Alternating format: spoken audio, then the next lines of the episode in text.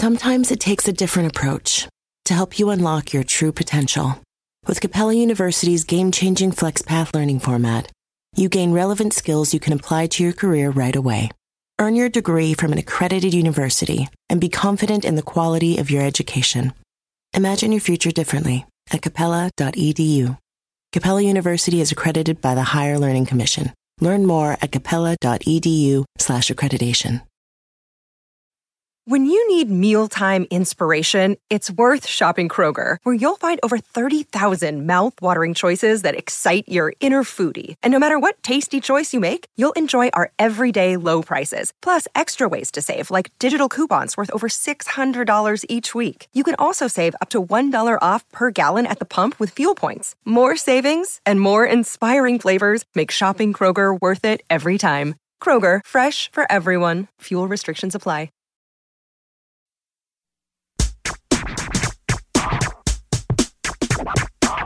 Grammar Girl here. Today, Bonnie Trenga will help us choose better transition words. This podcast could make you a tad hungry because today we're comparing the art of writing to the art of making a sandwich. In fact, just for today, we might need to change the name of the show to Gourmet Girl. In this episode, we'll examine how to transition smoothly from point to point so that the flavors of your sandwich, your nonfiction writing, meld together subtly. Back in grade school, you learned the basics of writing. The normal structure of an essay was an introduction, three supporting paragraphs, and a conclusion. You might say that you learned to create a run of the mill BLT, bacon, lettuce, and tomato sandwich. Two slices of bread surrounded three clearly separated components bacon, lettuce, and tomato. For example, in an essay that answers the question, What did you do this summer? a grade schooler may use a topic sentence like this the first thing I did on summer vacation was dot dot dot. Then he'd move on to the second thing I did was dot dot dot. You can imagine how his third supporting paragraph might begin. For third graders, BLT type essays may be perfectly acceptable. Their teachers don't expect them to be gourmet sentence chefs just yet. As students mature, though, we must fear for them. They may not learn how to write transitions that are more masterful. Raise your hands now, grown ups. How many of you would write a sentence like, The last thing I did on summer vacation was X? I can see some hands there. Many adults have not progressed past the BLT sandwich. We therefore need to create a new recipe so that we can deliver a more satisfying reading experience. Using transitions is an art, just as it's an art to create a top chef tuna sandwich with sun dried tomato mayonnaise, for example. You don't want to put your readers to sleep with conventional transition words, such as first, second, and third. Although these may be perfectly grammatical, we writers have many other transition words at our disposal. Sometimes we need to be more subtle than writing, the next thing I'm going to talk about is X. Sometimes just a word or two delivered in the right place can change the topic or contrast one point with another. The Top Chef program has introduced viewers to many odd ingredients. Who ever heard of semolina batard bread and Maldon salt, two ingredients in the artful tuna sandwich mentioned earlier? But you don't have to be esoteric to create smooth transitions in your sentences. We've all heard of words like but, yet, however, nevertheless, still, instead, thus, therefore, meanwhile, now, later, today, and subsequently. William Zinsser suggested using these transition words in his classic On Writing Well as a way to, quote, alert the reader to any change in mood from the previous sentence, end quote. Try some of those words, which you may have been ignoring.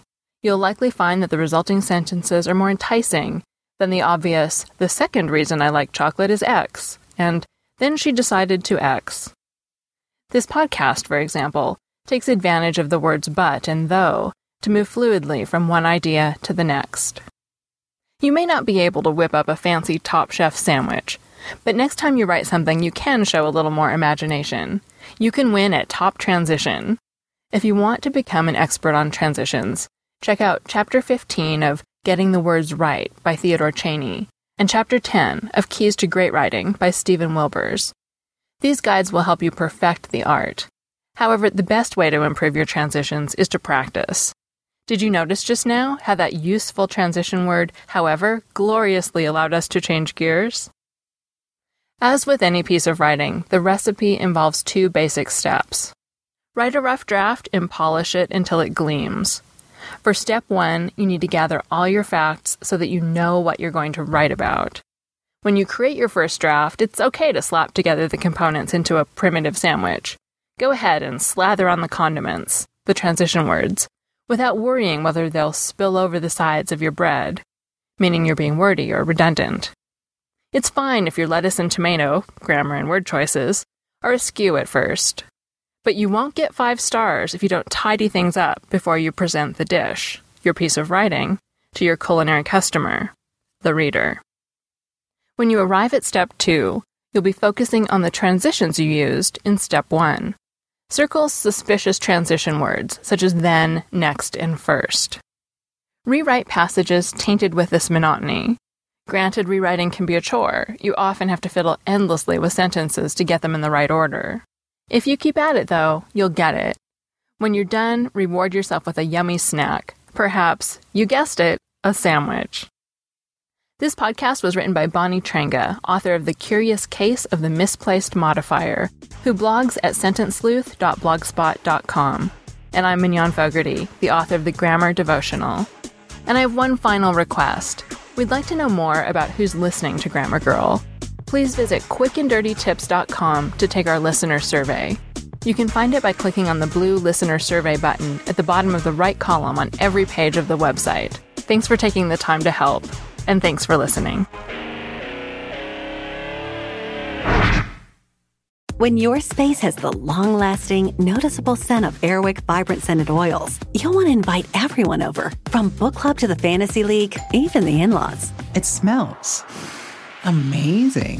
Airwick Vibrant Scented Oils are infused with two times more natural essential oils versus regular Airwick Scented Oils for our most authentic, nature inspired fragrance experience. Hmm. Transform your space with scents like white sage and mahogany or lavender and water lily. Now that's a breath of fresh Airwick. At Capella University, you'll get support from people who care about your success. From before you enroll to after you graduate, pursue your goals knowing help is available when you need it. Imagine your future differently at capella.edu.